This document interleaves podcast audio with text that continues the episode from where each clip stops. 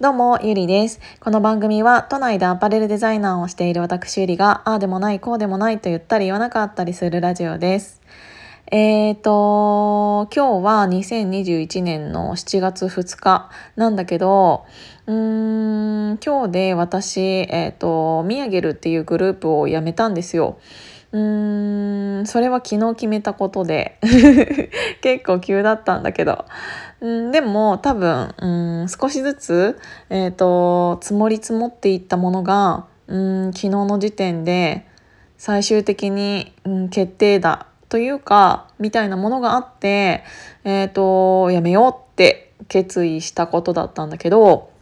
もともとミヤギュルに入ったのは、えーと、今年の、えーと、1月の中旬だったから半年ちょっと？7ヶ月弱なんだけど、えーと、本当にいろんな勉強をさせていただいてうーんなんでそもそもそのグループに入れていただいたかって言ったらうーん私は去年、えー、とその西野昭弘エンタメ研究所っていうオンラインサロンに入ってそこでなんか、うん、いろんな人がいろんなことをやってるなって思ってで私もそのコロナにコロナ禍というもののに突入してやっぱりうん今までの自分の生き方だけだとどうしても足りない部分あるなと思って勉強させてほしいって思ってサロンに入ったんだけどやっぱりなんか今まで自分がいたことのないコミュニティの中でいろんな人がいろんなことをやっていてっていうのを見ているとなんか私も動きたいって思って、うん、このラジオをを始めたのもサロンがきっかけだし、えーと、そのラジオが始めたら聞いてくださる方が一気に増えて、えー、でなんかこんなに人が集まるんだったら私運動会やってりたかったって思って、えーと、いきなり70人規模の運動会っていうものを主催させていただいたりその後ファッションショーだったり今は L 学園っていう学校を運営させていただいてたりとかあとはカレーを盛り上げようとして、えーと、幸せカレーっていう えと記念日を今登録申請していたりとかもう本当にたくさんのいろんなイベントをやらせていただいたんですけどうん去年っていうのはうんそういうそういうのを完全に自分一人で突っ走ってやってしまうことが多くってなんとかその時はなっていたんだけどやっぱりうん一人でできることの限界っていうものを感じて、えーと、もっとみんなでやりたいなって思ったの。って思っているところに、えーと、ミヤゲルに入らないって言ってもらって、えーと入れさせていただいたっていうのがきっかけなのね。でそこからうん今までは自分一人でやっていたことをチームでやっていこうっていう話になって今までの自分ではうん考えられないというか何て言うんだろうな。やってこなかったことだから、えーと、どうやったら人とコミュニケーションが取れて、えーとどうやったらこの気持ちがみんなにも伝わって少しずつチームっていうものを作っていきながらうーん自分一人ではできなかったことをこのチームでやっていけたらいいなってあの可能性がやっぱり一人っていうよりも何人もいた方がそのチームでやった方が可能性っていううん未来は、えーと広がるなって思ってやらせていただいたんだけどうーん最終的に、うん、すっごいうんなんて言うんだろう簡潔に言ってしまうとやり方が自分の求めていたこととっていうか自分のやりたいやり方と相性が合わなかったんかなって思った。うんとやっぱりうんそのチームを作っていくっていう上でいろんなやり方があると思うのね。でやっぱりうんたくさんの人がっていうか一人が増えれば増えるほどうんいろんな人間がいるものだから当たり前なんだけどね、うん、それをまとめるっていうのはどんどんどんどん大変になってきて。うんでその中でもやっぱり人が増えれば増えるほど、えーと、いろんな人の意見をうん聞いて自分の中でそれを落とし込んでってやっていくと思うんだけどうん、私の中ではきっと一気に人間が増えすぎたかなって思っちゃった。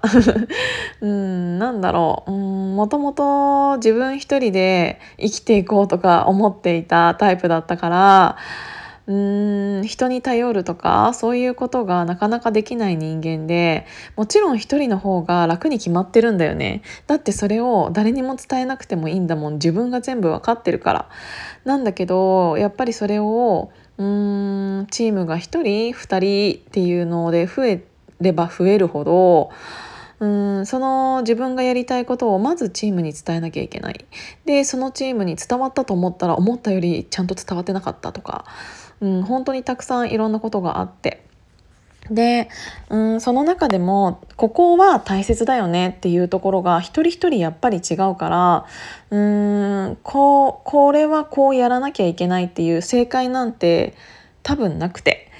なんだけどうんそのやり方の相性っていうものが、えーと、こういうやり方でいこうっていうものの相性っていうものがきっと人にはそれぞれあって。で私はそのチームで、うん、自分ができないことっていうのを人からうん、他のチームの誰かから吸収してとか、うん、今回はそれがそれをその人がやってもらってややってもらってっていう、うん、ちゃんと自分にしかできないことと、うん、相手にしかできないことチームメイトにしかできないことっていうものを、うん、お互いが与え合うからウィンウィンなんだろうなって思っていたんだけど。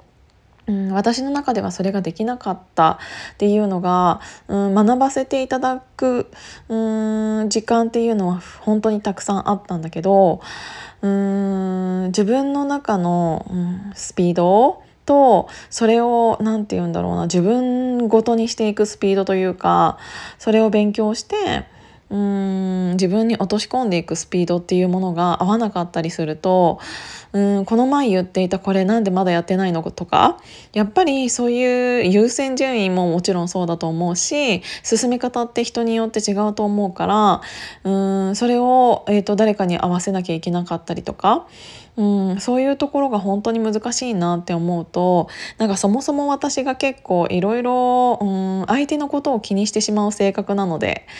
うーんなんかそこの神経がすごいすり減るのがうーん多かったというか早かったというか。自分はうー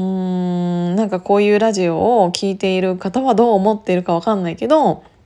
うん、意外と繊細な人間なんだなっていうのが自分で分かってで相手がどう思ってるかはどうしても考えてしまうしうんってなるとあ今回は納得いかせるような自分の提案ができなかったなって思うとそれだけでへこむしうんそれって一つの勉強だとは思うんだけどそれが私の中では急にいろいろ増えすぎてしまって、えーと自分の中で対処できなくなって。うんチームで助け合いたいって思っていたのとは裏腹にどんどんうん自分を比べてしまってどんどん自分のせいにして自分の殻に閉じこまってしまってってなっちゃったのがすごく大きな原因だなって思いました。うんなのでうん成長していくスピードが人によってうん全然違う中でそれでも一緒に歩いていこうって、うん、チームでそれを一緒にやっていこうっていうのって結構うん大変だなって思った。だからこそチームっていうものがあるとは思うんだけど私はその時自分ができないことに対して助けてって言えなかった。それは今まで助けてくださいって言ったことがなかったから全部自分でやるべきだって思って生きてきたのでうん、甘えることっていうのがこのチームにさえできなかったなって思ったらちょっといきなり私にとっては、えーと、チームの人数が多すぎたのかうんなってちょっと思いました。